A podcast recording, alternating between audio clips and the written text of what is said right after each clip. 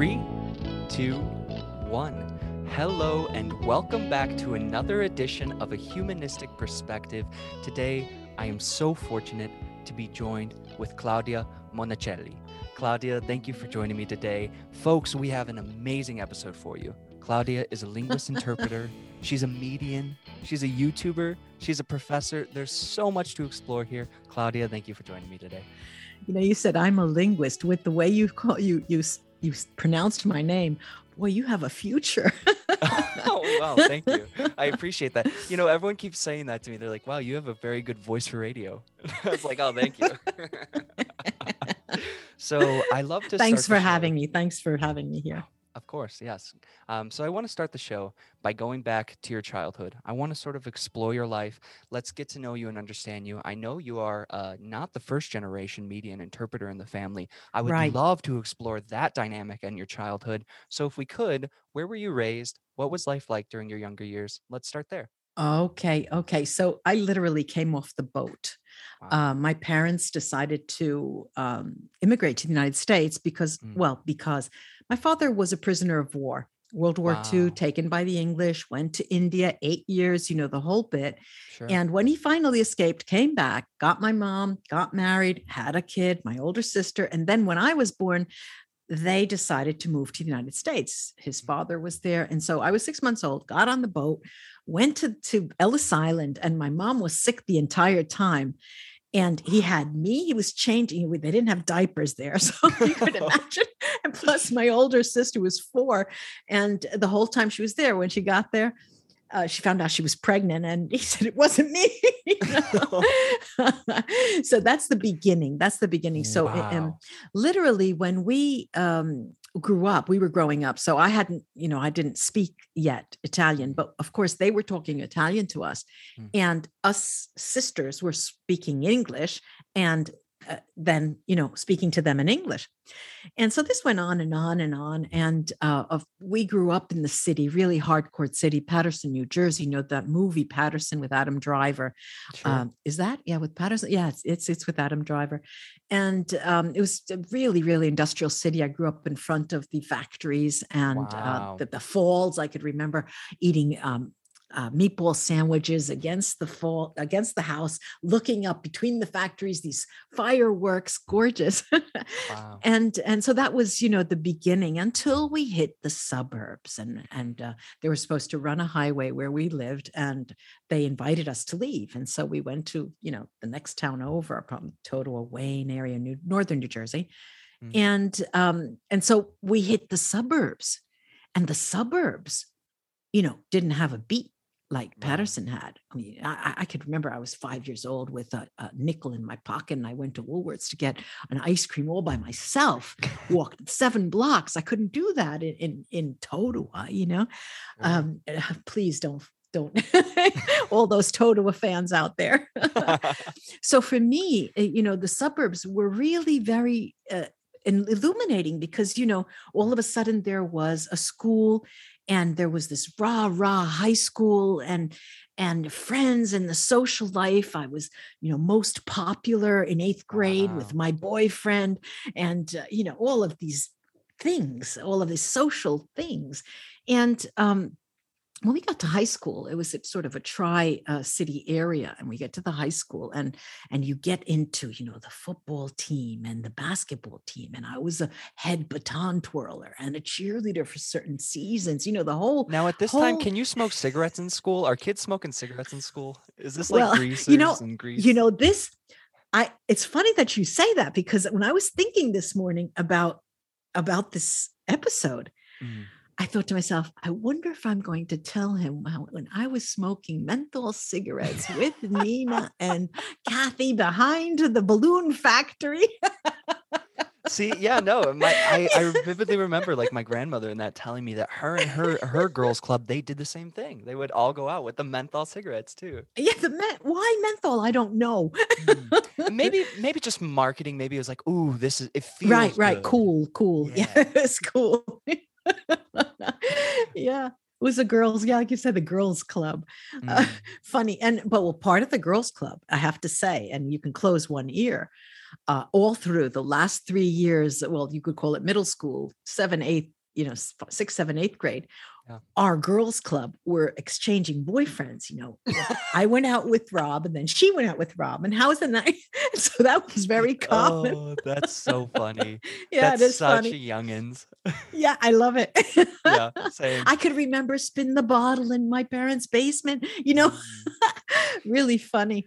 So um, what was and first experience during your childhood with I guess medium worker, your parents. Um, okay, okay. Your mother. Uh, when I said the third generation, well, uh, I started way back when in the boat and all of that because I had mm. to bring in the fact my father had been a prisoner of war, and sure. he. I grew up with um, stories of um, of seances that they used to have uh, mm. uh, with other prisoners, and and he would always you know i was the one who listened most so he would always say so the story kept repeating itself i swear to you claudia that table raised our hands were on the table and it raised you know wow. and so you hear it once you hear it twice and i'm thinking should i believe this stuff you know, you know could i believe it can i believe it right. and um and so that he had it from one of his uh well from his mom his is funny his mom was a twin and his father was a twin and they both married twins so they wow. were the two sisters and the two brothers yeah well uh, and so that this this um seance business started then but he was in, in the stories that he used to tell us but my experience with spirits mm. literally started in the Catholic Church, and I have to say that before I um, was starting, before start, I guess six years old, you start in first grade. I, I, I can't remember, but it was way before. It was four, five, six grade when we would go to church, and I, I can remember holding my hand, my father's hand, and I just looked up, and you know how there are frescoes in the church. Mm. All of a sudden, these they come came out of the, the fresco out of the wall out of the vaults and started wow. dancing with each other and you know singing and it that it looked like they were jumping through each other you know mm-hmm. fornicating literally wow. and that's you know the beginning that was the first uh, uh, vision that i ever had and my dad what? was waking what claudia was saying to me what was what was your perception of it psychologically after that experience? Were you frightened during it? Were you not at all because I was too young or? to be I was too young to be frightened. Mm. And uh, like I said, you know, it, it made me think of fornicating. And of course, mm. at four mm. years old, you don't think of that. But I knew there was there was communion there, there was movement. And of course, they were spirits. Wow. What happened after that was very, very particular because our we lived in like i said paterson and we were close to this church st michael's church and i would go in the afternoons and i have to say today i'm not a practicing catholic i have left it behind but you know i have a lot of experiences in that linked to that church and i uh, would sit in one of the pews and i would just watch just sit there because it was a time when nobody came and everything was quiet and i liked that i liked to see that you know and what would happen was I would look at the altar and it were what I kept seeing was a scene, not like a nativity scene, but people walking across from the left to the right, talking, arguing, raising their hands, moving as if I were watching a puppet show. Mm. And uh, it was really interesting because it, it didn't scare me, because I, I, still I was too young to be scared, I think. What I did was then go home and start writing a line, a poem, uh, saying they in Italian, actually. It was in Italian. Wow. Uh, they'd entered, they bowed, and they would leave. And that was inter- stretching the interpretation. And then I started writing poetry that was um, I, I, think it was form poetry it's called where if you're writing about a tree it takes the position of a tree the the form of a tree and things like that. Mm, yes, but but um the the odd things that happened after that was when i fainted in church when i when this type of thing was going on and i would just boom boom boom blank out And at the time, the first time it happened, there was an older woman next to me. And the second time it happened, there was a, a church full of, of people. And it happened even when I was older, you know, in my um, uh, college years, uh, mm-hmm. that I would be concentrating on something and I just boo boo lose my senses. And um, then I really realized early on that the state that you um, perceive these things is an altered state. Okay, it is an altered state, but you have to control that altered state. You just can't go fainting everywhere, right? And if you're going to use it, you have to make it functional to learning. Because for me, learning is everything. I need to learn what I'm doing so I, I can do what I'm doing, you know, right. or that I can know what I'm doing. Because if you know what you're doing, you can do whatever you want. You know, this is this is something I firmly believe in. And um, so it, it started slowly, you know, our first Ouija board. Uh, and I have a really funny story there. Oh, go into uh, it. Let's hear us, that. Three girls, three sisters. Okay, the the one with the that, that was pregnant on the boat, uh, mm-hmm. uh, me and my older sister, and we got this first Hasbro toys uh, uh, Ouija board on the steps of our house. commercial and, Ouija boards. yes, exactly. And uh, we were sitting and we were asking stupid questions, you know, who are going, because my sister, my older sister, was um, sort of not chubby, but she was formed. She had her, mm. she was developing yeah. And I was not. And then my younger sister was eh, a toothpick. So we were asking the Ouija board, okay, tell us who are going to have the largest tits. We said tits. We didn't have, we didn't say breasts. We said tits. And it went right to Anna. And we were rolling on the floor. I, I mean, we were rolling on like the floor. Like it actually so moved itself. Well, yeah, of course. The, it went to spell Anna. And wow we were laughing like crazy because she was so so so skinny. We laughed and laughed and laughed and laughed. I swear to you she is the most formidable woman of the three. She's oh. Ah. And, often we'll tell each other, "Don't you remember on the steps?" sure. now, when you were having these experiences, um, like passing out in the church and that, were you telling your parents, your father, in that? Because you said he, you know, you understood about the seances, about his, about the culture, and then you were starting to write. Were you going, "Hey, Dad"? No, I think I'm. No, I didn't. No, I didn't. Neither to my mother, neither to my father, who had mm. spoken to me about the occult. And my mother, I had no clue of. All I knew was that my mother was playing solitaire all the time. Uh, when she passed, there were uh, over a hundred deck of cards hidden in all nooks and crannies of the house wow. and we were we were shocked and we understood that because you just didn't talk about that kind of thing she couldn't have mm. been playing solitaire all that you know it's something that was not spoken of so that's how it started and um, the the the way that it developed is that i realized that like you said you keep asking me about being frightful mm. weren't you afraid weren't you afraid no i have to say i was never afraid never really afraid not even when once it was about seven years ago. It was one of the coldest winters on the East Coast. I was there for February um, in New Jersey, and it was so it was like 20 yeah, degrees below zero. It was really, really cold. And I was in the lower parts of the house, and I kept feeling this swishing past me, swishing past me. And I thought, oh my God, there, there can't be any windows open, you know. And I knew that there was a poltergeist there, and still didn't get to me. I just wow. got rid of it, you know.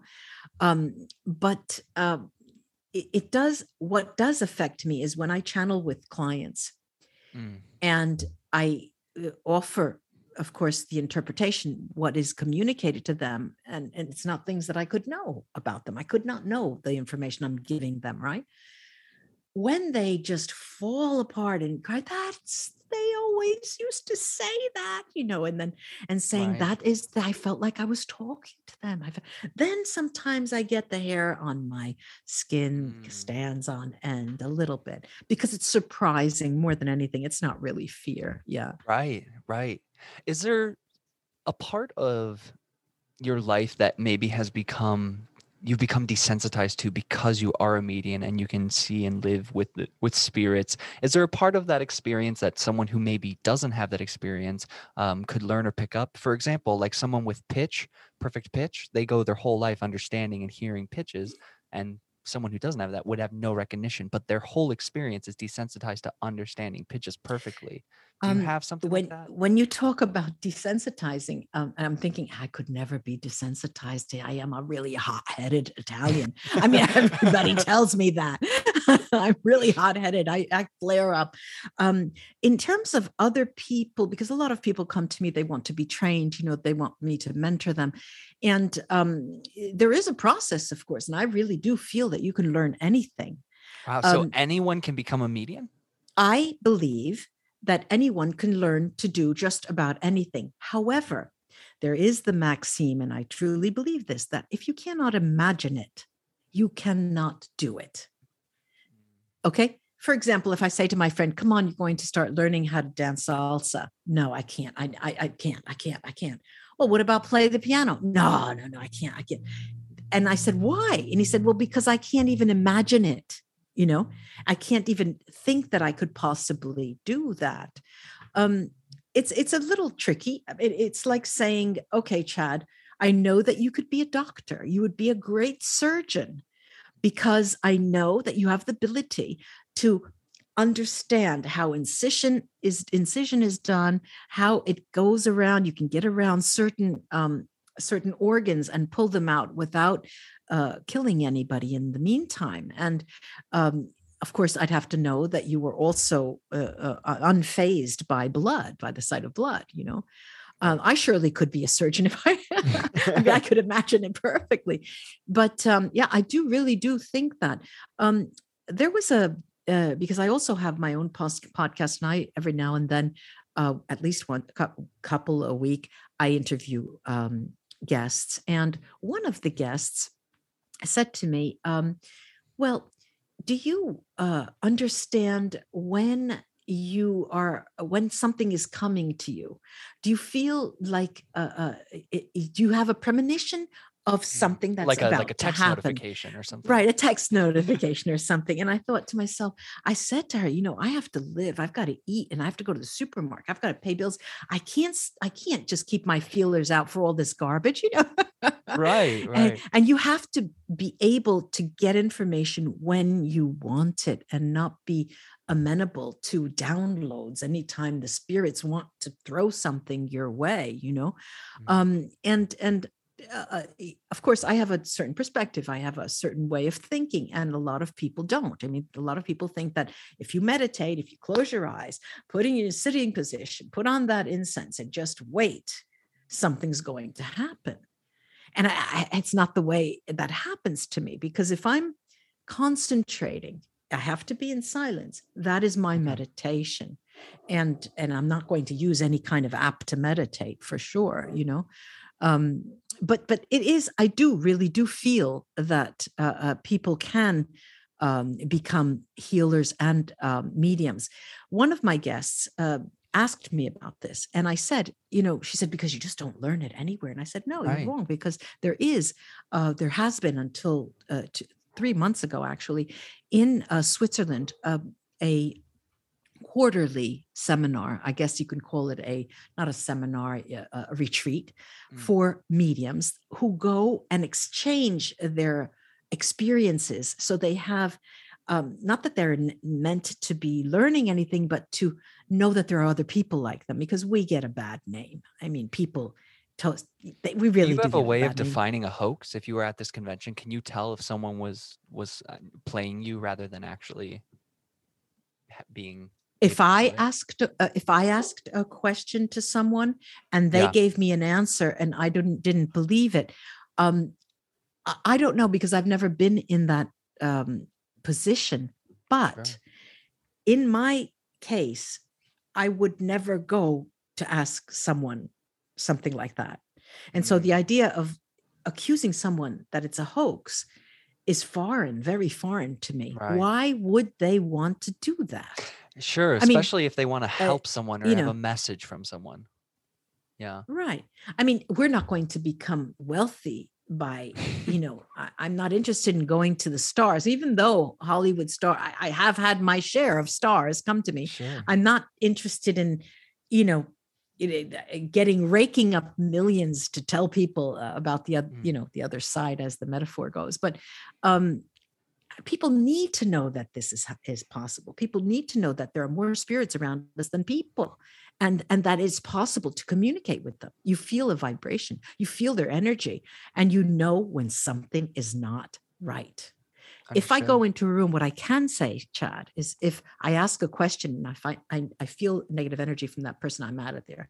You know, mm. you know, if you walk into a hall where, the, where this is happening, you know that something's off. You're gone.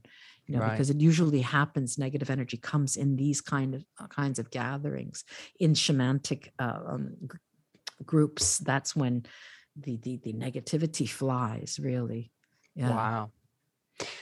Yeah. I wanted to to sort of ask and break down is would you say there are any other philosophies or thought processes like i think back to the um, uh, to a species of tibetan monks that lived up in the mountains during like the freezing right. periods when they had no access to food for months and months and months mm-hmm. and they would yeah. just meditate to survive is the are they accessing a similar mental space that you are from a neurological perspective do you think or do you know i, I, be, I believe so because it, okay. it is a cultural difference they come from a culture that i don't uh, uh, come if i if i i mean i do practice um, intermittent fasting on a regular basis mm-hmm. but to go uh, and fast because i needed to access information for me is ridiculous you know in my culture i i, I I wouldn't do that. I wouldn't need to do that. However, right. I can't do certain things on a on a full stomach, for example. that kind of uh, uh, uh, information, yes. But um, there are practices. Before I go into a channeling session on my YouTube channel, I do have to cleanse. I do have to recite invocations. I do have to protect myself. And I mm. regularly forget. And I come away with a pain in my knee. And no you know, way. I, yeah. Yeah. It happened. I mean, yes. Yes. And I have to clear myself. I have to go to my energy woman and she has to check all of my curses and all of that implants that I've brought, got onto myself. Yeah. We are. I'm, I'm very exposed we are exposed, you know, sure. whether we like it or not. And with this um, period, with this time, uh, COVID, post COVID, it's never post, but the the negative energy flies in a way that was unprecedented is is unprecedented because if I um, our thoughts are very powerful, right? Yeah. If I do something on this show, we're live, right? Let's say that we are live, people are listening to us, and um, and I offend you directly, and you you didn't expect that. And of course, you're going to start having some negative thoughts about me, I'm sure. And when I leave the show, I'm sure that I'll be able to feel that. And that's mm-hmm. going to send negative energy my way. That's how it usually happens.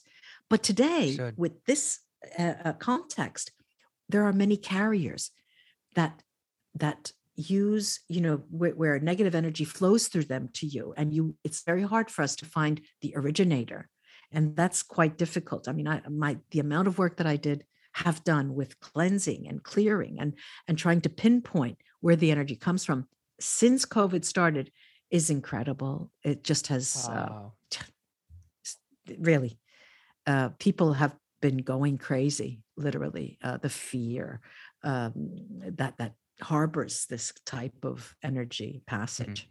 Mm-hmm. I yeah. wanted to ask, um, and you, maybe you don't have to share if you don't want to, but uh, psychotropics, psychedelics, has that played a role? Mm-hmm. Has that been something you've explored as a medium? Has that played a role no, in mediumship? Not at all. Uh, uh, perhaps had I done this at a younger age, maybe I would have, but mm-hmm. I've never had, uh, of course, there was a time uh, uh where I did take these, I, I, did take drugs. sure. I've dabbled with a few things, but never with the intention of using it as uh, uh, in this sense. Mm-hmm. All I can remember is I did not like the lingering effect. I did not like the uh, uh, because at that at that time, at that age, I was never in a position of knowing exactly what I. I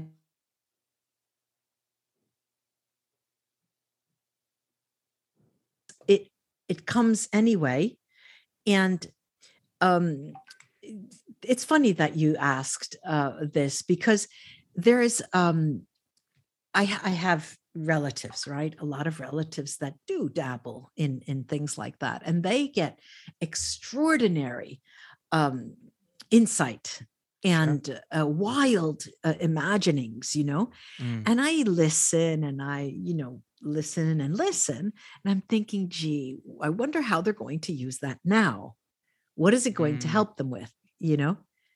And it's it's it's fun. It's a, a, a release i think. It's quite interesting that you can go there and come back.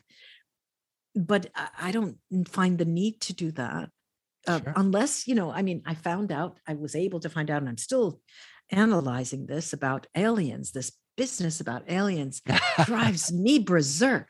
No because it's it a valid happens, question. it exists it exists it exists. I've channeled the um, uh, dr mack who who first spoke outwardly about. He's a psychologist who first spoke outwardly because of his uh, clients who were abducted. And mm. um, I followed him, and he's gone. Uh, you know, and then I channeled him live, and it was um, extraordinary, extraordinary. But then again, you know, I wonder what I could do with that information because when that mm. develops, perhaps I'll be long gone. People will think I'm crazy if I start talking, you know, and usually people think I'm crazy anyway. But wait, so are you, know, you saying you've been able to channel an alien before? No, no, I've channeled okay. Dr. Mack, who has passed, who dealt with clients uh, who um, who were part of his research. Yeah, and wow. he explained to us the phenomena that were reported to him. Um, wow. And there were a few psychologists that worked that way. What is your um perception um, on aliens? Is it do you believe like we are an ants, we're not really anything important to them? Do you believe that we're maybe an experiment for them? Do you think we coexist with them or what what do you I think, think they're curious. I just think mm. they're curious. Again, I'm, I do not see it as a negative uh, force coming although mm. what I do know know okay i'm always giving you my perspective okay? Of course. Um, the fallen angels if we want to use that word angels they're fallen spirits okay? They ha- had come they were coming to the earth on a mission but then they got deviated and we're curious as to well what is this thing that we call love? You know the mm. emotional side to the human experience. And that's basically what is what they're after i believe yeah whether they put chips into us or whatever you know i have nothing to lose and nothing to hide but um, i think the idea here is to understand what these emotions are that people experience in in the human um, body you know the soul experiences. This is what i think. Running on that same theory um, being that the aliens could be like a fallen angel of a sort, would a human yeah. in that regard then also be a fallen angel or an angel that has come to live in a body form for a period well, of time? Well, well, now we we can't mix uh, mushrooms with peas, can we? I mean, we got, we got silk is not uh, blue Levi's, you know, the jeans, mm. jeans. We have to get things straight. Um, well, aliens are are not humans, right? We get that. Mm. We have that. We got that straight. Um, yes. Humans can be possessed. They can be possessed, but humans are flesh and blood where the soul has incarnated. Mm. Okay, so so a human is first a soul within a body. Okay. Yep. So what the spirit of of Claudia is talking to you, right? Right. Um, now, if you asked me, if you asked me as you did it whether the human, a mm. human, can be a fallen angel, I have to say no, because they are not, unless they go and they become a something else. If let's say they pass uh, the powers that be up there, the, the councils or whatever the hierarchy is, decide that they are to they are highly developed and they have to be have a certain um, mission to accomplish, then they take them up. And then what happens after there, I don't know. But if they come back to earth and they incarnate, they will be human. They will never be the angels. We don't have angels here unless, you know, in the form of flesh and blood. That I don't think exists. Understood. I'm not sure if I've got if I answered. No, I, I do, I do, I definitely understand and uh the interpretation of where your answer comes from. Yeah, that makes a lot of sense. people are going to switch this right off now. No, th- I think people are going to be extremely fascinated by this conversation. At least I am. I'm enthralled. Um, what did they? What did they do before this? sure, she doesn't take drugs. What's up? Oh, so I want to go back to uh, when you're in the suburbs of New Jersey. You finish up yeah. there you can't go to college to become a medium or are you in your head like no. i want to start serving clients where where did you go function okay well what happened uh, what happened was that um, i got into interpretation into language interpretation and mm. that actually is one step it was for me in the um, it was one step in the uh, uh, t- towards getting interpreting uh, soul souls and spirits so um, when I did my work as you know flying around interpreting and all of that, then becoming a professor and stuff, that has nothing to do with um, with what I'm doing uh, uh now, except sure.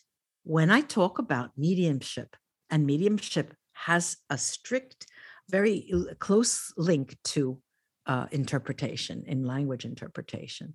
But I never believed or thought of going to a school for um, I don't know uh, uh, for anything like this. What I did do was uh, become a hypnotherapist, uh, mm-hmm. do uh, neuro linguistic programming, things like that that had to do with language and had to do with um, communi- communicating with people and getting them to communicate in a different way. Yes, mm-hmm. and just recently I found that there was this uh, place in in uh, Switzerland in Zurich actually that had uh, retreats that closed it. It's finished. They just do this every now and then around the world, and um, I don't believe. I see. I just said to you, sure, Chad, you can become a medium right but then uh, but you also retreat, have to believe it right you have to be able well, to well, comprehend believe that you can do the activity well chad you have to believe that you're a podcaster right, right. Right, of course. Yes. yeah, yeah. No, no. I mean, there. Of course, we're in a society, and um, the perfect measure for anyone, a professional or anything uh, that you want mm. to do, is the reactions of people around you. Okay, and and how you are, uh, how you are accepted, received, and applauded or not applauded um, sure. but then then you know it depends on the context where you go if you have a high class podcast upper upper end you know high high brow uh, uh, talk there will be a certain listener an audience and they will uh, uh, evaluate what you're doing in a certain way if you go to a place like youtube where there's very lowbrow talk there right. you get you know everything you, you get people you know swearing at you you get every, every kind of thing and so you you the, i think the idea here is um, that you really have to do whatever you want. Mm. If you do something that you really want to do and it gives you pleasure, enjoyment, that's the name of my podcast, Pleasure Seeking. I mean, that is the key because we are um, humans, we're, we're we we deserve to feel pleasure and not just problem solving in our life life is difficult enough and if we sure. i mean if i prefer paying a bill with a card or going to the bank and talking to the beautiful person behind the bank that's you know my problem that's the way i like to do it and because it gives me pleasure you know um I think you can turn me off. No, no, you're totally. Don't keep. I wanted. I wanted to go uh, back to the linguist thing. Um, what, what mm-hmm. about language or grammar yeah. really drew you to wanting to become a linguist expert? Okay, um, well, there. I, I'm uh, not obsessed, but my angle, my interest is mm-hmm. in hegemony and power in language.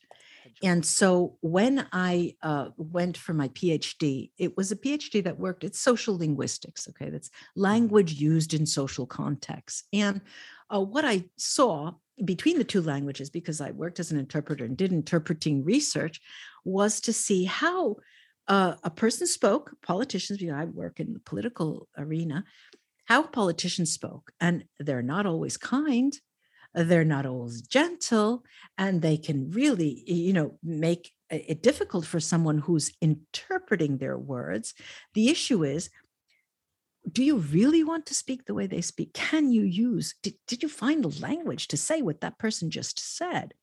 And it's interesting to see how people mediate uh, between saying a, a curse word straight on and moving away from that and using, say, the third person. The gentleman just said that, you know, and moving yourself away instead of using the first person. That is very interesting to me. That's really, really interesting. Um, it's happened to me numerous times when I've had to accompany people for the State Department going on location and with a rowdy uh, participant, a rowdy delegate who really wanted to just get to know how much that person earned for a living. And something, as you know, you just don't talk about that. You just in a public, in yeah, the public, there were 40 people that you can't ask him how much he makes a year, you know? and and and I was in a position where I didn't want to do it. Then he stood up and asked himself, in Italian. And at that point, I had to say, I had to interpret. And I stood up and said, The gentleman to my right would like to know. and I was, I, I would have hit, I could have, you know, went under the table, but I couldn't, you know, it was so, so embarrassing. Um, but, but that's, that's my thing. Uh, um, hegemony in language, how power, how you yield power, uh, wield power in language, and how you give concessions, how you uh, uh, cede the floor, how you let another person uh, shine in the limelight, and then when you take it back, it's fascinating. It's so so fascinating. And um, do you have any world leaders that, in which uh, either good or bad, you believe were extremely powerful uh, language interpreters themselves, or had an ability to use linguistics to their advantage a lot? Uh, you mean that were good uh, speakers, were powerful yeah. speakers? Yeah, yeah, yeah. Well, many. There are many. There are just so so many, and um, usually uh, there's a practice of speaking off the cuff, mm. and in the American culture uh, people never usually read a paper.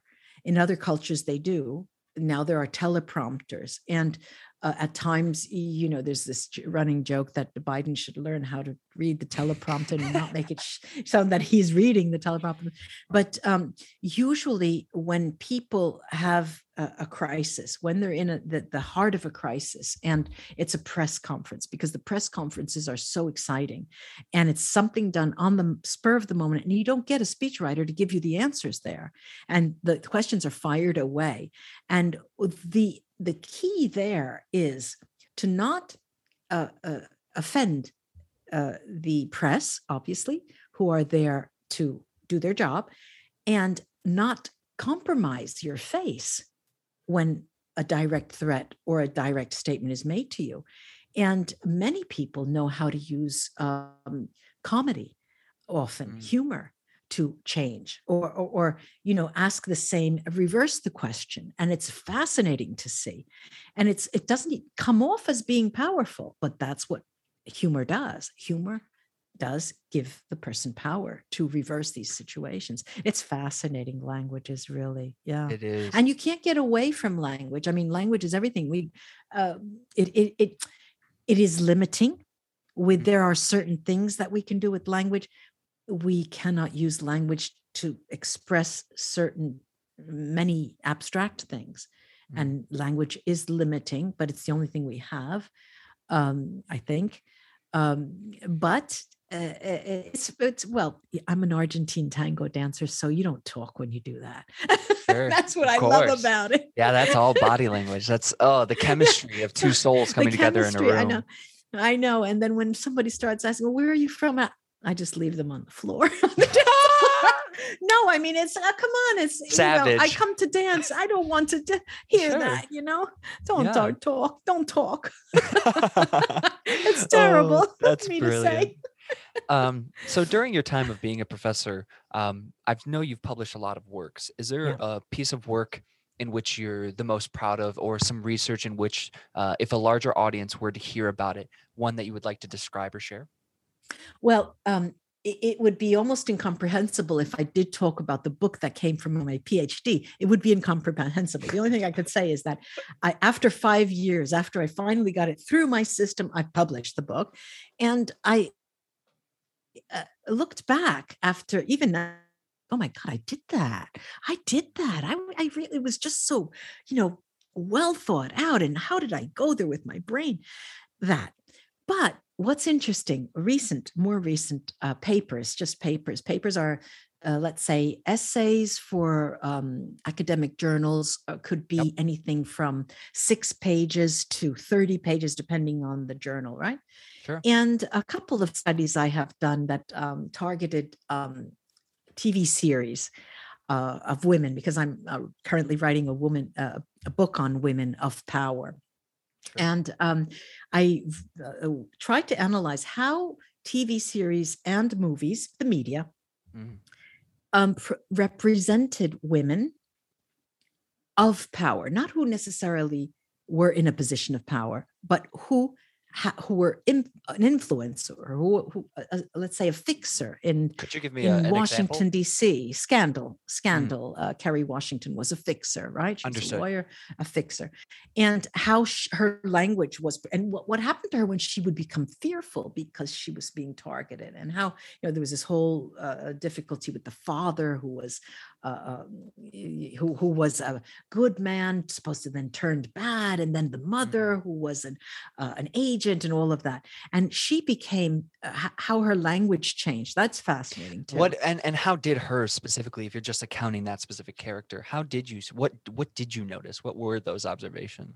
Well there's this expression of uh, you attacked to defend yourself mm. Uh, when you're being painted into a corner and someone is saying or criticizing you or or bringing you to task. You know they're they're saying oh you were the one who and you the the idea in language um the idea if you want to uh, not be combative but retort you know come back with something is you you come back with the same statement into the same measure if the mm. person uh, telling you if it's a journalist and they're telling you about something that you had done uh, which was unlawful, all right, or something that was criminal, then you come back with something that the journalist has written that was uh, that didn't hit the mark, or uh, it, it's a it's a it's tit for tat, really. Understood. Yeah, um, psychological yeah, play in that. Yeah. yeah. Yes, actually, exactly, exactly. But there's also the more delicate um, social linguistic analysis that I love, mm.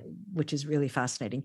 Is the superficial, not superficial, but the delicacy of understanding what are these pronouns what pronouns are being used here and usually even just by studying the pronouns you can see whether the person is distancing themselves from from you if they're including you if they're you know talking about others and when you have a corpus we call that a corpus uh, uh, uh our body of analysis the, the larger it is uh, uh, let's say the, the more number of episodes you would analyze the more you understand the trends. You can see the trends across all of the episodes and you can it comes out as a strategy.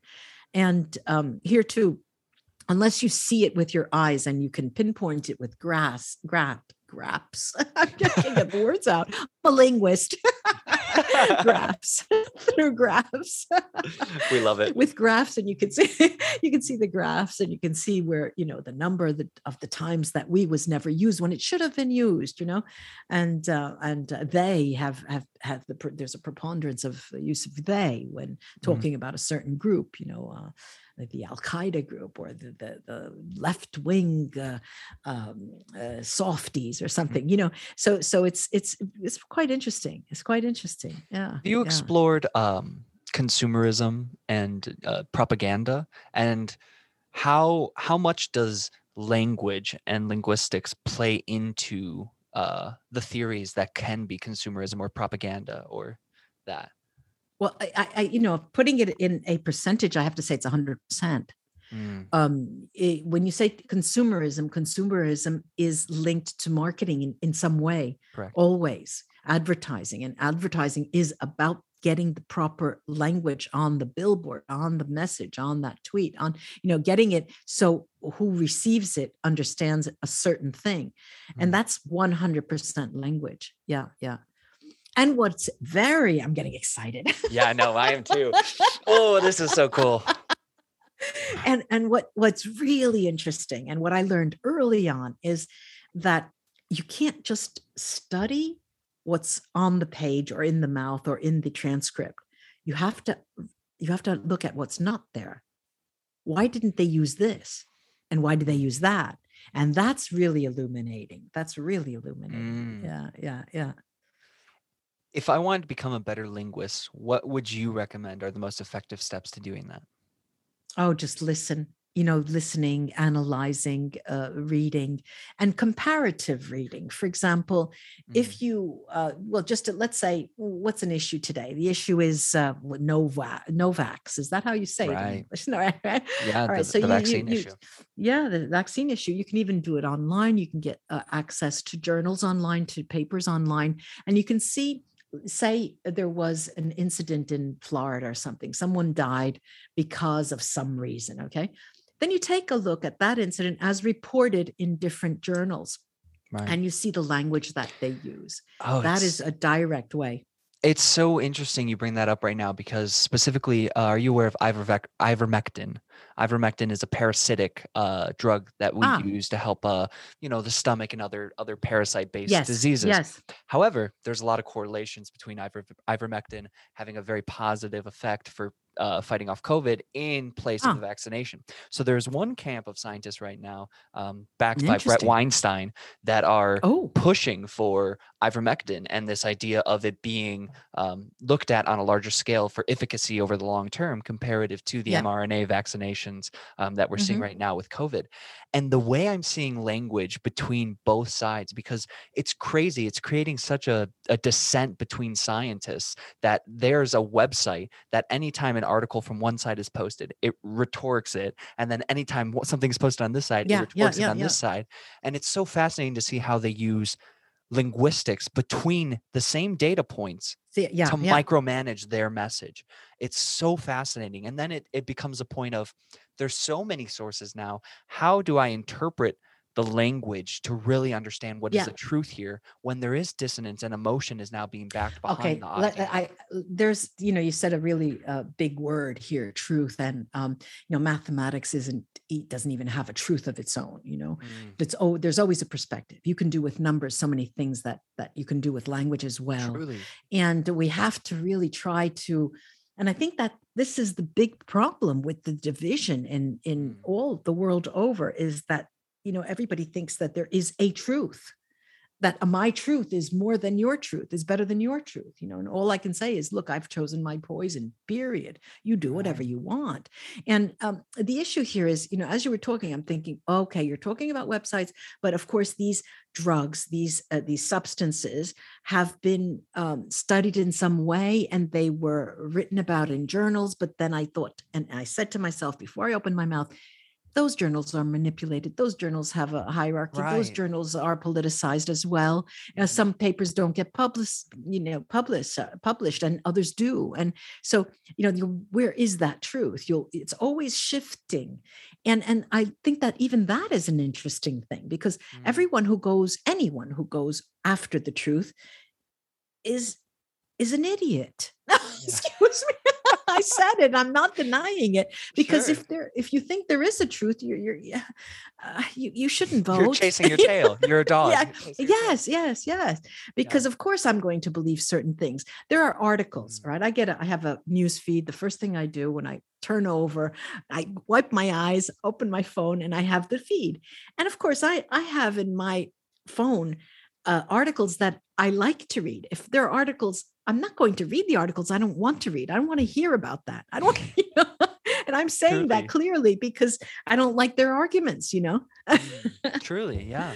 That's so and, um, interesting. Um, that it's it's yeah. crazy too. I I really sympathize with I was listening to some of your content and you talked about the reason you even went by Claudia and that was you wanted to separate and distinguish your higher education self from the the, the version of you that's doing your creation of your YouTube channel and all that. Right. And I thought it was so fascinating your interplay on higher education.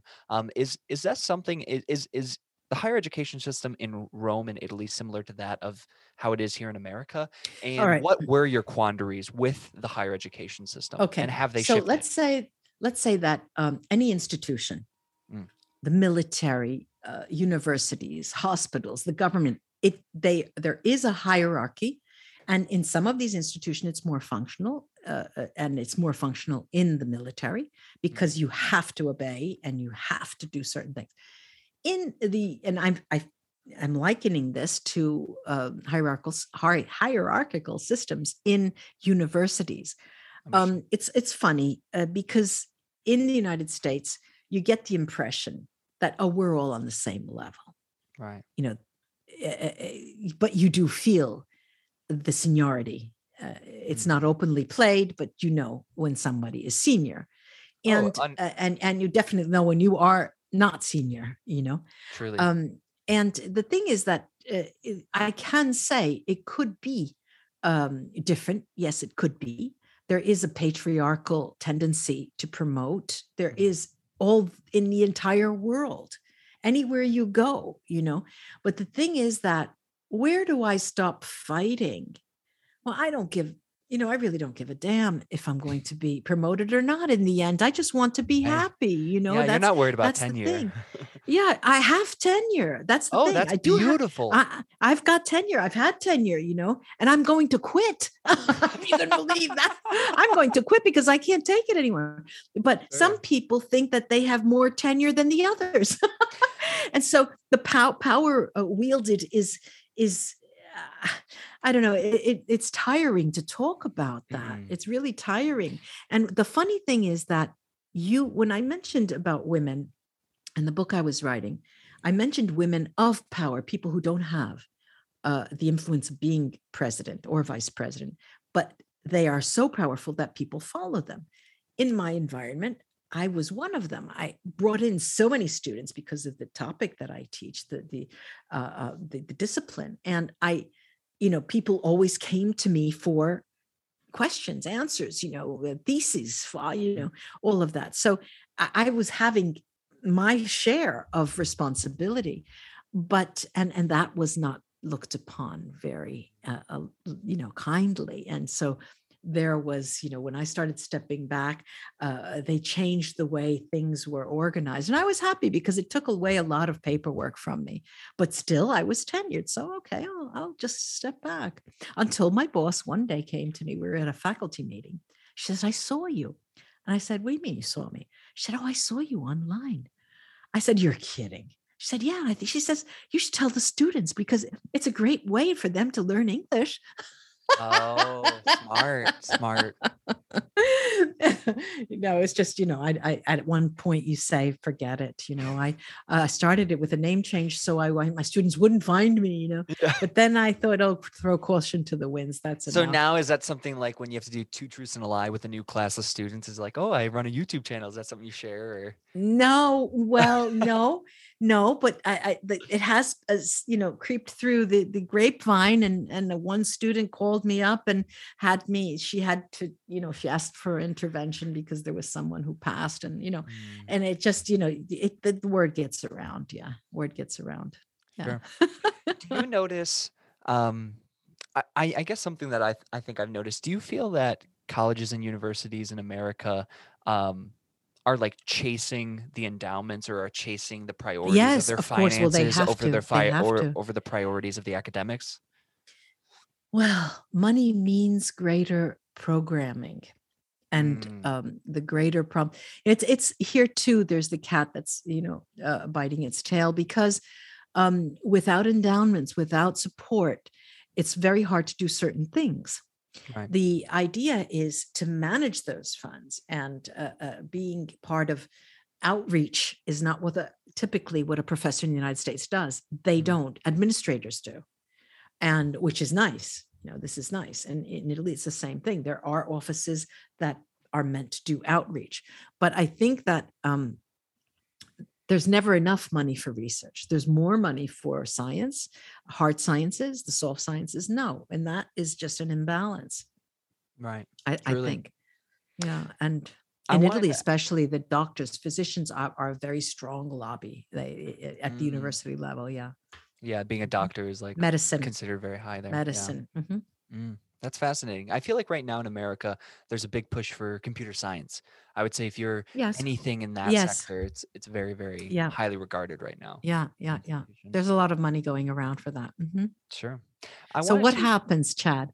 What happens yeah. is that everyone who looks for funding uh, pitches their programs with an information technology base. Mm, they have and, and so that's the way they know that they that's can get so money. Difficult yeah, that's, at least because that's like the way it's happening what if here. what if like the mission of a soft science would be much better if it didn't have that push towards the technology and it focused more towards something else you know?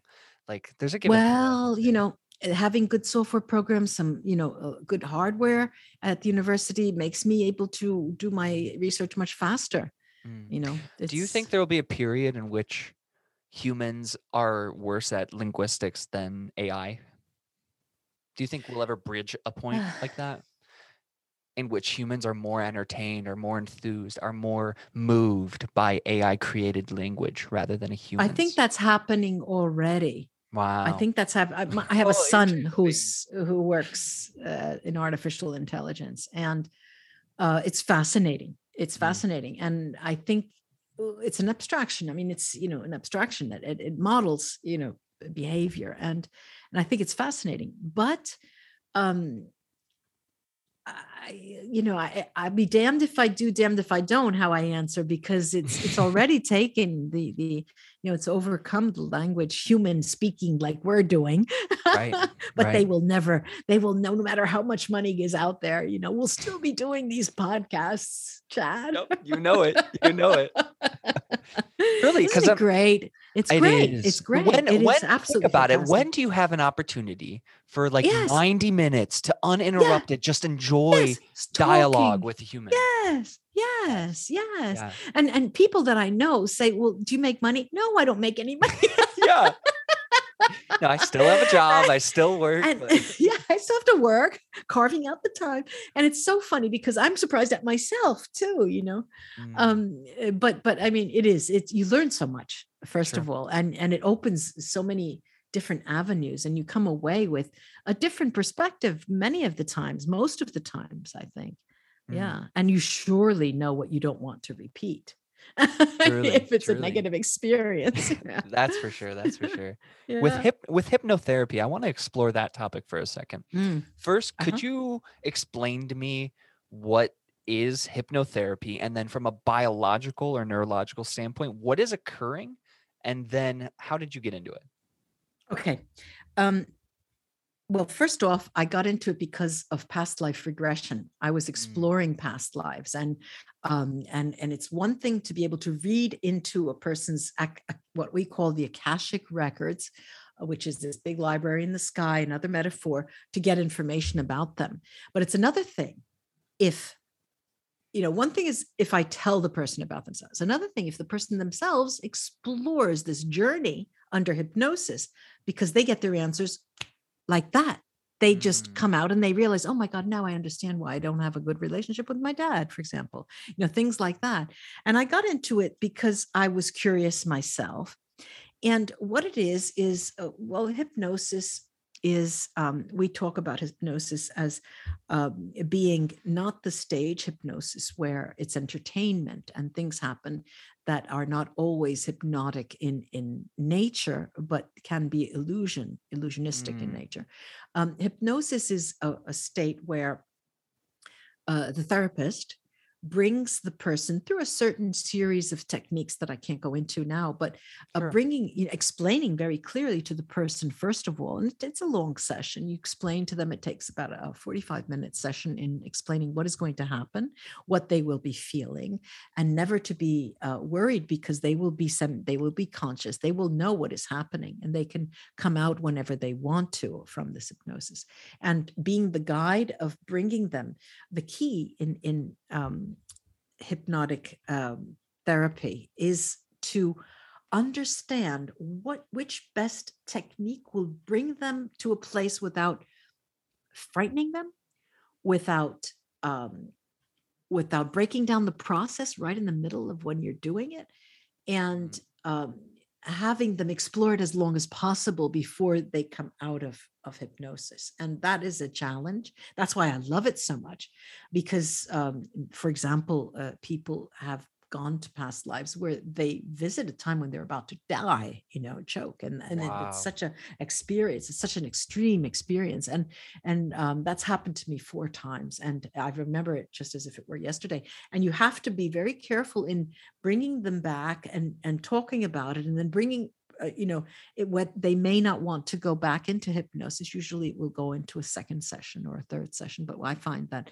a maximum of three sessions have has them wow. come out has them come out and the average is two sessions of wanting to for them to feel on their own to feel feet as if they are understanding what uh, what has gone through uh, having their own answers it's it's it's if you ever have the chance and if you ever know a good hypnotherapist or you can have someone refer you to someone um, i would try it if i were you um, wow. if you have questions about uh, i don't know a lot of people it happens that a lot of people think that they were not the natural child of the parents and and they believe that they were um, uh, adopted and they would like to know because there's just too many things that have make them think that they don't belong to that family. That's an example.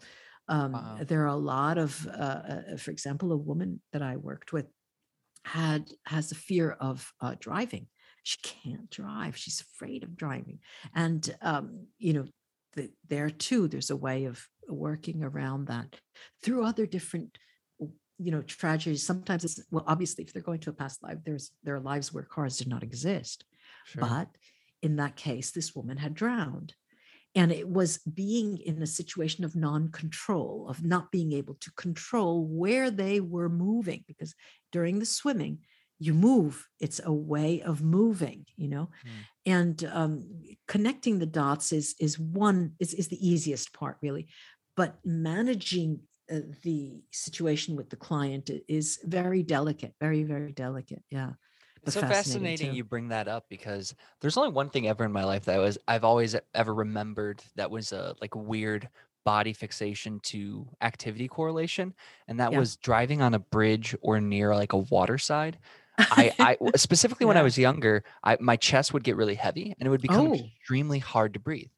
Just oh, when passing while by. you were you were driving yourself. No, no. While I well either either while I was driving myself or while I was in the passenger. Yeah, I see yeah, and this it's crazy because I've I, I got over that now in college, but it was all through high school too. But did you um, did you have dreams of certain dreams that could make you think about yes i've the, yes i've had i've i've had i've had a few occurrences where i felt like i was asleep and then i woke up because i was either dr- like drowning like I, I, was drowning or i was mm. yes or falling like that uh, like you know like that sensation of like uh falling into nothingness and then you wake up and yeah. you're like racing your heart i've had a mm-hmm. few occurrences like that but the biggest thing i think for me with with dreaming and the production of dimethyltryptamine that i get so annoyed about is mm-hmm. uh when I was younger, starting at the age of 14, I consumed mm-hmm. cannabis. Now it's something that we legally yeah. have here in Illinois. Uh-huh. But since about 15 through now, there's, I would say, of 365 days of the year,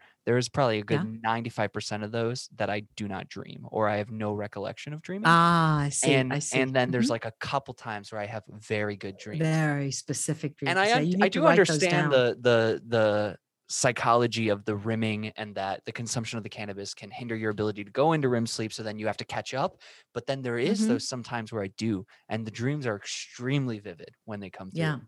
Yeah. It's fascinating, and that's something I wish I could dream more. Is it? Do you dream often? is is dreaming something that comes uh, more naturally yes, because you're it, it, it comes well it, it there are certain there are periods like you're saying you know there are periods where i don't remember the dreams there are periods when i do and mm. i have dreams often quite often and what i do is um I have, you know, I use my notebooks and things like that. I write them always. I write them down when when they are particularly articulated, mm-hmm. detailed, and when there are symbols that are so strong. And um, it, it is, it's eye opening because it's the only thing we really have that works while we're not aware when we, we're not awake and it that is able to tell us so much sometimes you know i, I divide dreams i'm not a dream specialist but okay. uh, many dreams are um, all right let's say that carl jung right he he talks yep. about dreams and and his perspective is that all of the pieces of things of people that we see in dreams are our projection parts of us mm. if you dream about a child it's you that you have to take care of things like that um, there are also dreams that are actually the playing out of uh, your past life as something that has occurred in your past life.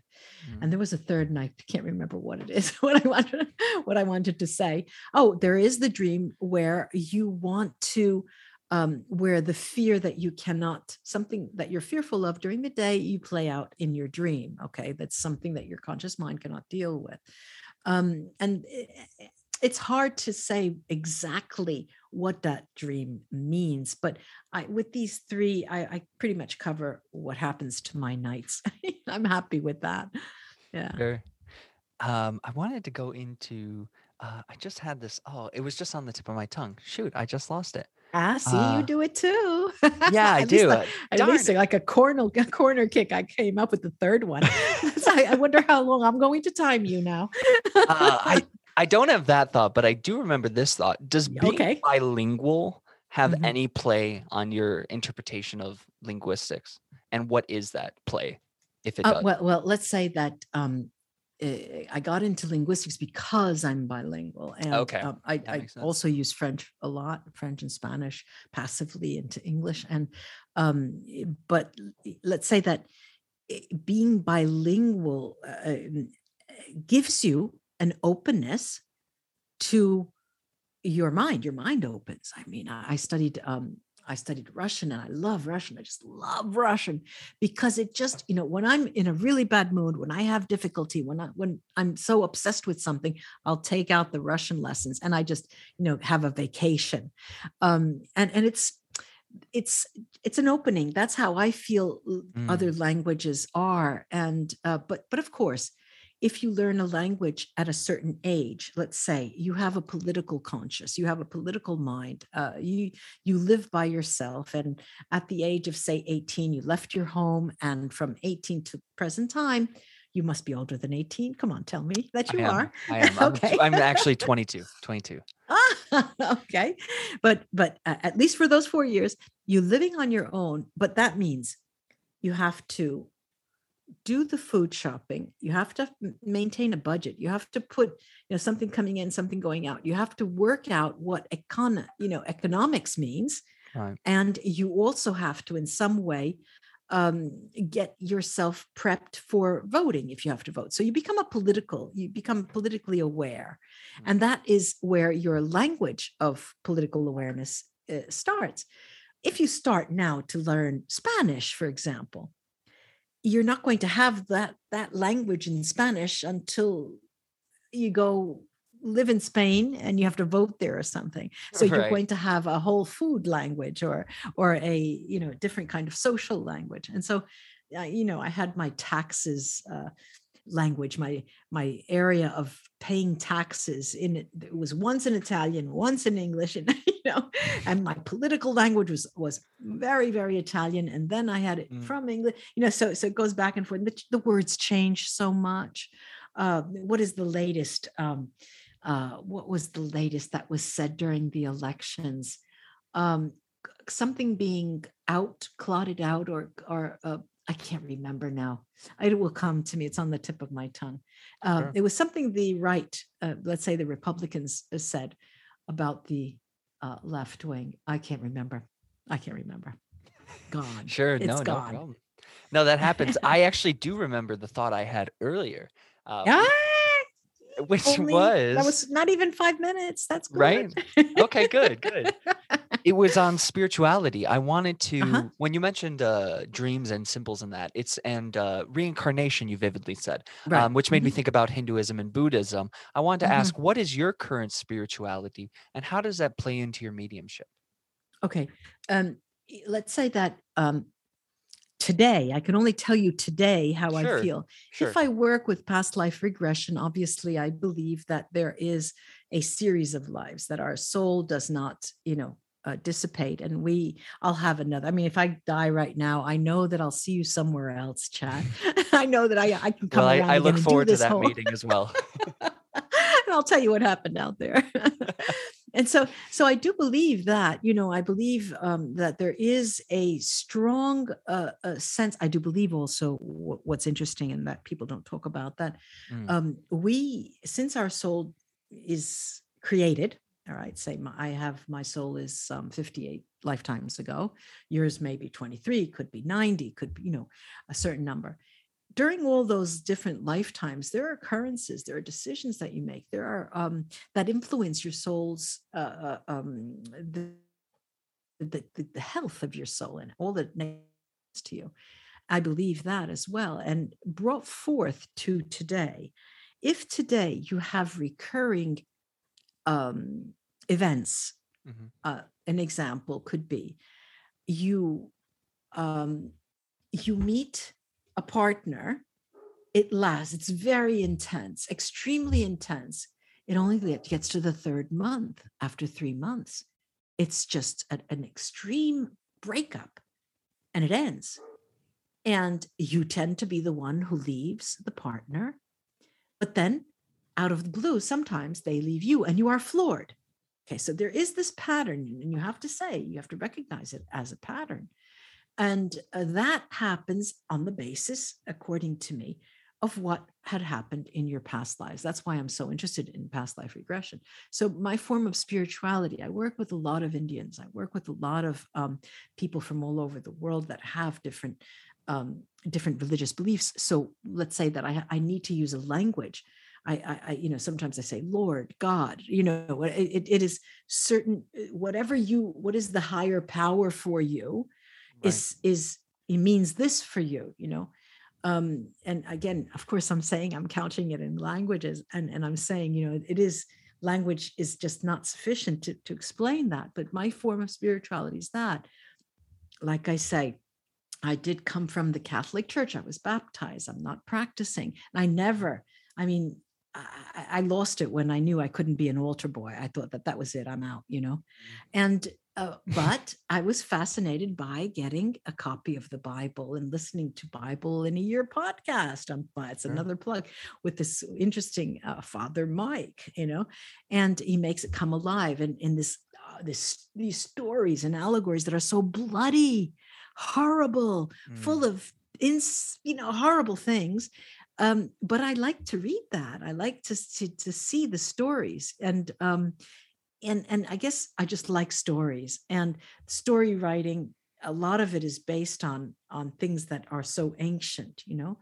Um, but having said that, I, I think that narratives are our spirituality. Um, the mm. narrative. There's a, a school of thought of narratology that that has it oftentimes in many countries supplanted uh, psychology if you can get people to narrate about themselves and uh, much like we're doing in a way uh, it's therapeutic and once you find a storyline and you can you, you get the plot and subplots and rearrange it and and you know show the person uh, the mm. way they have foregrounded something and the way how they've put something in the background it tells them a lot about who they are and what they find as being important for them you know um, i think language has i hate to say it over and over and over again but that's it seems that's what comes up and mm. um, spirituality it has much to do with how you extend yourself for a purpose mm. oh sure we have to pay our bills but uh, is there a part of us that like you and i are doing now when we do it just for the love of communicating you know that is a form of spirituality for me. That is a, mm. a, form of communion for the time that we're together and the and we come apart because you know you're giving me something that's that's enriches me in so many ways and i can't doubt that you know? And when i go back and listen to this i i, I will say oh my god you really had a great conversation you know? And those questions i didn't expect oh god.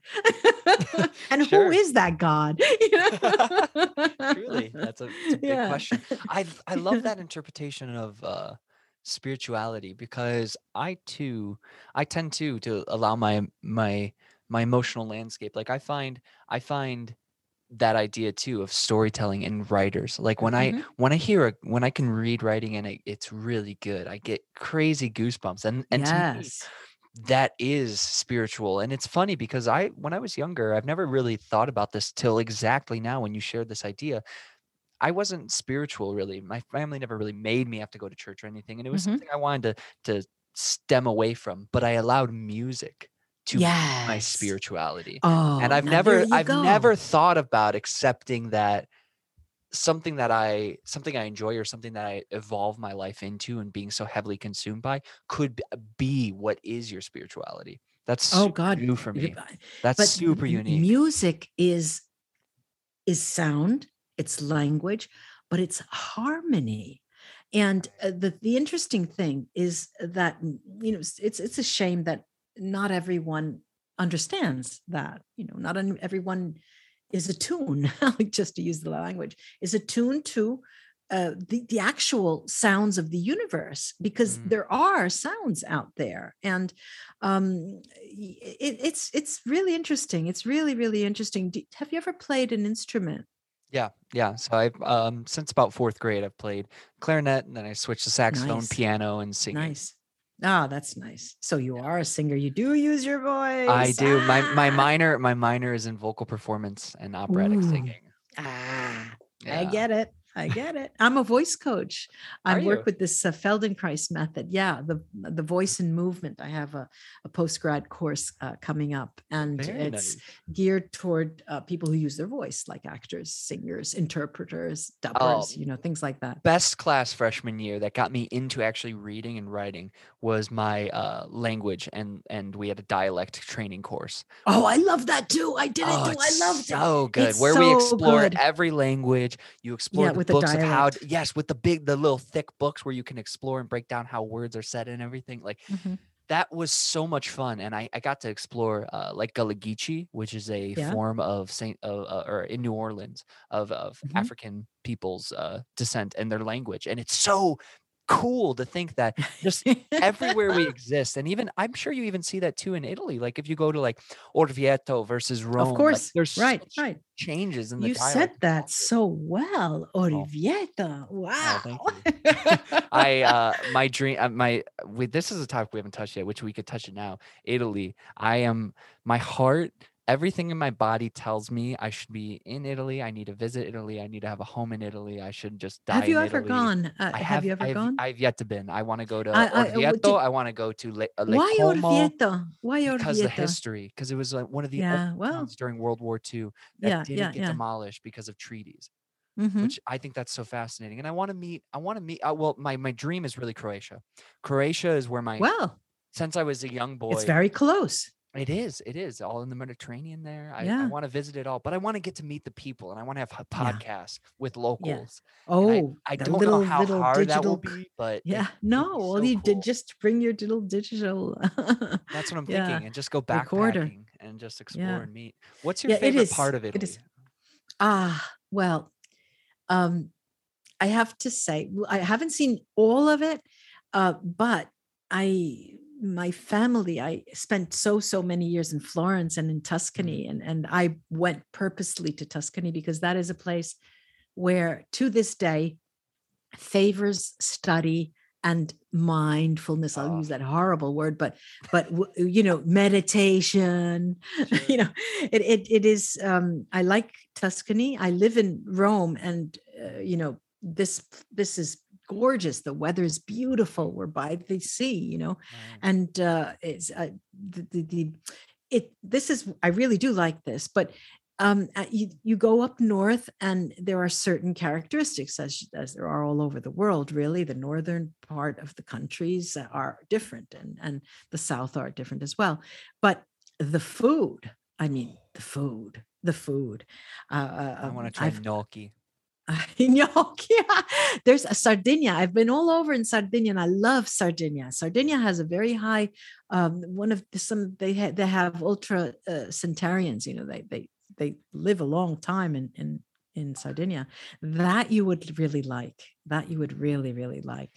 Um, good. I think you know if you have to go anywhere, it, it, you have to have time. Well, you have to be, have the mindset where I'm going for this time three weeks, one month, whatever, because then next year I'm going for another week or another month. You have to do it on a regular basis, I think. Right. Yeah. yeah. There's so much. Have you been to Lucca at all or explored? Oh, God. I used to work. Oh, I, I know Lucca like back of my or do you say the pockets or do you have the back of my hand? hand. You said the palm of my hand. Yeah. yeah. Yeah. I used to work in Lucca for a long time um, as an interpreter. And it's one of my, well, one of my favorite friends has, is be, will be coming back to Lucca to live. It is a, a, a real little jewel of a place. It's a small city. You get around. It's good. The food is good. Um, it's a, it's a very nice area really nice area because then there are the mountain slopes nearby. It's it's nice. Sure. Close to the sea. Yeah. Are there uh I know this is probably a stupid westerner question, but are there pines all over Rome? Well, yeah, they look like lollipop trees. Yeah. Do you know about was... the the pines of Rome, the classical work, the classical work of music? Wait, say that again. I, I uh, lost the, you. Say it again. pines of Did Rome. Did I know? The pines of Rome. It's a classical work of music. No, I don't. Oh, no. yeah, that was that was a that was a classical musician joke I just made. It's there's a beautiful symphony. Oh, you did? Called, yeah, it's called the Pines of Rome, and uh, I haven't been to ah. Rome, but apparently there's beautiful pines all over Rome, pine trees. There is, and uh, when you land in Rome at the um, at the Leonardo da Vinci Airport, Fiumicino, uh, when you come into the city, you start seeing these pines. They look, and I remember I was uh, 13 when I came back for the first time, and I looked, they look like lollipop trees. You know, I thought they were all lollipops. They were tall and, and round, mm. and it's so characteristic. Yeah, the vegetation is really nice here. Um, eh, but but you you put that together with the food and the relaxation and the attitude. There's an attitude. Uh, it's changed, of course, after COVID. It's unfortunate, but still, there is that you have to sit down to eat your meal. Uh, you I love the extended down. dinners where you have yeah. meals over three hours and multiple courses. Like that is oh, it's well, not everybody does that, but yeah, no, but but but it's very civil, especially if you're communicating with somebody. You you enjoy it, you know. Mm. Um, What's it's, another? It's, what are some of the biggest differences you you notice and observations between Americans and Italians? Well, you don't have uh, uh, wine readily at the table in the United States. You don't. Yeah. Uh, uh, not in all parts of. You have to order that, okay? But mm. if you know you get milk someplace, that oh, every time I that when I learned that, traveling in the United States and they would offer me milk on the table, I almost vomited because I thought, how could you drink? How could you eat that? How could you drink that? And he, you know, that's for breakfast. sure, sure. but that's that's one thing. The eating habits are different, but of course you can get now whatever you want anywhere. Mm-hmm. Um, the, the habits, it's a social difference. The social space is different in the United States compared to European countries. Um, especially now with the uh, COVID situation. But um, there and the way you socialize. Many people um, have acquaintances on the job, and that's the way they make their friends. Uh, typically, you don't go to the corner bar. There's a lot of ex- there's a lot of drinking. Um, it's not social drinking. There's alcoholism. I mean, you go there and people just go, you know past the line of of social drinking and sure. that becomes heavy you know it just becomes heavy there's no more mm. conversation there you know yeah um that is a difference um but and and then there's this big divide of vax no vax if i'm saying that right mm, that's um, a big um, issue in italy as well it, it is a, still a big issue but there's more tolerance i see mm. uh, there is more tolerance and um, but you know i don't want to go there with that discussion it, it does um it, we're in the heart of it so you know we we've just what today is the fifth is that the fifth yeah today's the fifth tomorrow yeah. is the first day when we will be required to travel with this green pass in our bags on us to go anywhere. If I want to go to a restaurant, proves a vaccination or whatever. Or... Right, right. If I want to have a drink at the bar, I have to keep standing. If I don't have my green card, wow. uh, if I want to go in, I'll have to go with that. If I go to the gym, I have to have that. You know, so that's starting tomorrow, and I'm okay with that. Like I said, I you know choose my poison, right. um, but uh, I like to travel. I like to move, and I can't do that. I have a son in Germany, and I want to go see them. You know, and another one in another place. So it's it's you do what you have to do right i mm-hmm. mean you do have you have to do and and if people want to inject uh chips into me and study what i'm doing i'm okay with that because negative negative energy comes through what is i mean uh microchips are sent to you. Yeah. They are, and that is negative energy. It's part of negative mm. energy. They need to be cleared as well. I'm giving you the secrets to my trade here. I love it. Thank you. I appreciate the, the intimacy and insights. It's, it's really uh, it's exciting. Wow. I yeah. I don't even ex- think we've explored everything with mediums and mediumships. So like, how does how does okay i i know we are getting to the end of the time here so i have a few yeah. questions i want to get into but sure, sure. how does like creation theory in the world play into mediumship okay now i, I had a, a, very small bout with creation theory because i worked okay. for a group and uh, an, an, an, international group that were okay get this uh, that cool. they have uh, conferences all international conferences and so i organized the conference team the, the interpreting team one time, well, not one time, several times they came to Italy. And on one occasion, a friend of mine who's a, um, a physicist came to the conference and started saying, you know, I'm a, an experimental physicist and we measure uh, the beginning of time. We measure the, be, the, the bio, you know, the beginning. And every time we get there, it seems to shift. You know, it always shifts. And I know this was not the question that you asked, but I can't, as a medium, I, I, can't put my wrap my brain around the notion of that school of thought it's something mm. that i just i worked for i translated their words ah, that's enough for me you know right. um, wonderful people fantastic people it's just not I, I couldn't go there with my brain you know mm. or, or, even reason uh, about it sure um, and sometimes i didn't understand uh, even what they were saying because it just seemed so foreign to me you know mm. um, what is your take i mean can you uh, i don't know uh, shine some light on on that um not in relation to mediumship of course but yeah in not really but in relation to the spawn and the impetus of everything that exists i really i yeah. you know i'm not too sure i have i I want to look deeply into the science because I haven't looked enough into the science of the Big Bang and how all of that cosmic mm-hmm. creation starts. But yeah, for me, the idea that I lately I've been really exploring a lot the simulation theory. I really like that idea. I think there's something fascinating about the concept that maybe there was a single event that created a simulation that allows mm-hmm. for all of this to occur in the way it does. And then I even had a guest on last week and we uh-huh. explored the idea of God being the actual head of the simulation and like that uh-huh. that people and religion has maybe been a way to explore and understand a simulation theory without even realizing that it could have potentially been a simulation theory. So I think mm-hmm. I'm in a similar camp to you where like every time I go to explore that topic, there's either a new theory that comes up mm-hmm, or mm-hmm. I can't really pinpoint a, a strong enough statistical evidence to, to, to verify that this is exactly it. So I'm I'm still luminescing on the idea of it. I'm very unaware of mm-hmm, what mm-hmm, mm-hmm. what really started all of this. But do I believe I don't know if I necessarily I, I do think there is a there is some sort of mix between understandable sciences and unexplainable phenomenons that just came together and everything exists as we know it exists. Mm-hmm. you know it's, it's difficult because uh, i'm thinking to myself i'm going to say chad don't worry about it because it's going to change. Right. it's not going to be called that. It'll be called something else. Don't worry about it. It's not worth understanding. Wait till something else comes. Sure sure. you know?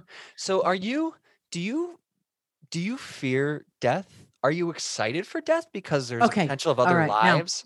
Now, it, it is, you know, I'm only flesh and blood, right? Sure. I'm only flesh and blood. And of course, I, I, I work with clients and I, uh, uh, therapeutically, I, especially when they're in a situation where their spouse is, is dying and, you know, trying to tell someone that they need to embrace it is quite difficult for me because I could know, I know as, as, if it were yesterday, about 20 years ago, I went for a, um, a, a breast um, analysis or, or examination mm-hmm. where there was a mass, they found a mass. And I, that night, I went home, then they had to take a, a syringe and, you know, see what it was. That night, I was crying to my mother. You know, I was calling my mother who was no longer around, but, you know, I was, I was scared, you know, I was really scared. And of course, it wasn't anything. But when you're there, then you reason about it. You know, I can't say, I said, well, I have to say though, I'm such a happy person because I've done so many, so many things that I could, you know, sign on the dotted line. I can go today. That's that's okay. Just, you know, I'll go. And and I would be happy. Um, and I was I, I often think, how would I like my how would I like myself, me on a dying bed with my children next to me? What would I say to them? And I'd have to say, don't worry just be happy i'm all right i know i'm okay and that's what i'm I, am i am obviously going to do but um and i hope it's you know after a hundred years then i'll be able to say it. Because uh, if i got this far i'm sure i'll make it there. Oh it's i mean lifespan's changing all the time. I mean if we look even yeah. even in the 70s it was like your lifespan average they were saying was like yeah. the 60 your 60s early 60s and now if we yeah. look at it it's 80s 90s i can't well, imagine. there is well you know of course you have to understand I'm I'm a person who doesn't have pain. I have pain nowhere. I never have pain wow. ever, ever. Knock on do you wood. do yoga? If I have pain, that's a dirty word. That's a four letter word for me. I'm, I'm, sorry, all of you yoga fans out there. I hate yoga. no, that's I mean, I'm the okay. kind of person. I'm a runner. I was a long distance runner. I swim. Hell now the pool's closed, but that's uh, that's that's for me. But but you know, I, there there's um there are things well i work with feldenkrais and feldenkrais is a certain method that I, I don't think we can talk about now but but mm. um, the interesting part is that when you all right the the marathon in Rome, right? I was running the marathon in Rome, and I'm the kind of runner you just start and you're slow. You always get there. I never stop. Okay, mm-hmm. on the finish line. It was the first time I did. I think I did it three or four times. The first when I was getting near this, the finish line, everybody's so so tired, and so you band together and you give yourself courage. You know, the men, the women, whatever it is. And I remember distinctly the first time, uh, this first uh, uh time I did that this man was saying, Oh, I have such pain. Oh my God, I have such pain in my calf. Oh, my such pain. I felt so bad. And so I said, Wait, come on, I'll help you. Come on, I'll help you. Come on, I'll help you. When we got about um, 100 meters from the finish line, he says, No, go, come on, get your time in, go, go, go. And I, and he says, I'll be okay. I won't fall, you know? And I felt so bad. This, this, man who, who probably started with a super sprint and didn't know how to gauge his, I don't know what it was. I felt so, so bad. The idea is that if you do have pain, you, you should never have pain, whether you're young or old. Mm. And if you do, there's there's a problem, obviously, but there is a problem not only in that moment, it's something that goes way, way back. So if you start now at your age, say you're 22 and um, you've got a, a, you know, a toe is hurting, you know, a toe. What's a toe? I've got 10. Why should I worry about one, you know? Right. But that toe has symbolic meaning and it will tell you that that toe is lining up with a certain uh, uh, area of your body and it has the symbolic meaning can be uh, very valuable to you if you understand what it's about you know mm. and um, th- there are a lot of those things that you don't have to be einstein to know because pain is is objective well it is subjective but when you feel i have a very low tolerance for pain that's why i have no tattoos because I, I, don't i can't bear the thought of going and getting something you know pinning in my body i can't think of that sure.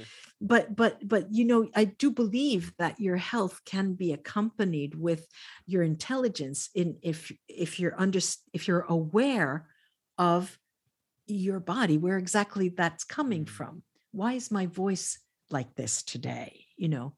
It's surely just a voice but it's from way uh, you know down yonder. It's coming from something. It's coming from an emotion. It's coming from something. And mm. and if you're able to do that uh, all the time that you know you can come up with me with the 100 year old group and that that'll be uh, you know in the club.